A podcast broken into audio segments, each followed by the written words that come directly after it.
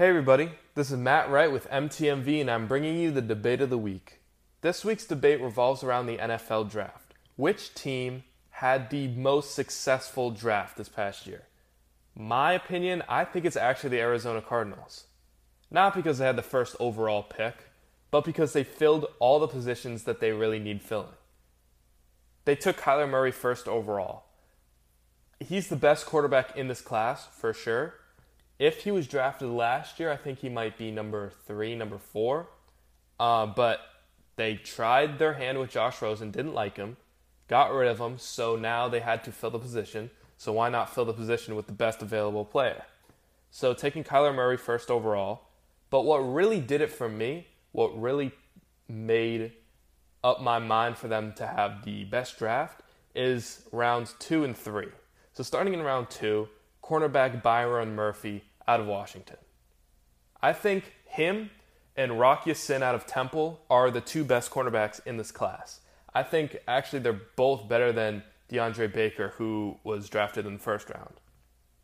Along with Byron, they took at pick number 62 Andy Isabella, the second best in my mind wide receiver in this class. Two absolute studs, two absolute difference makers who can come in this year, start this year, and be extremely productive.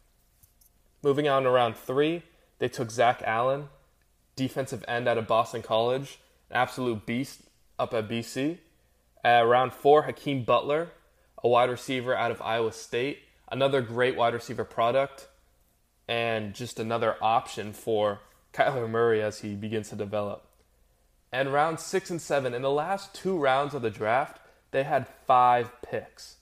They've had an absurd amount of picks this draft, and I would honestly be surprised if at least half of them don't hit and aren't starters and big time producers over the next two to three seasons. However, this is just my opinion, and I would love to hear yours. So please feel free to call in and we can discuss it further. And make sure to listen to MTMV on Anchor, Podcast Republic, Apple Podcasts, basically anywhere you can find your podcast, you can most likely find us. And also make sure to follow us on Twitter and Instagram because we are extremely active on both. This is Matt Wright with the debate of the week.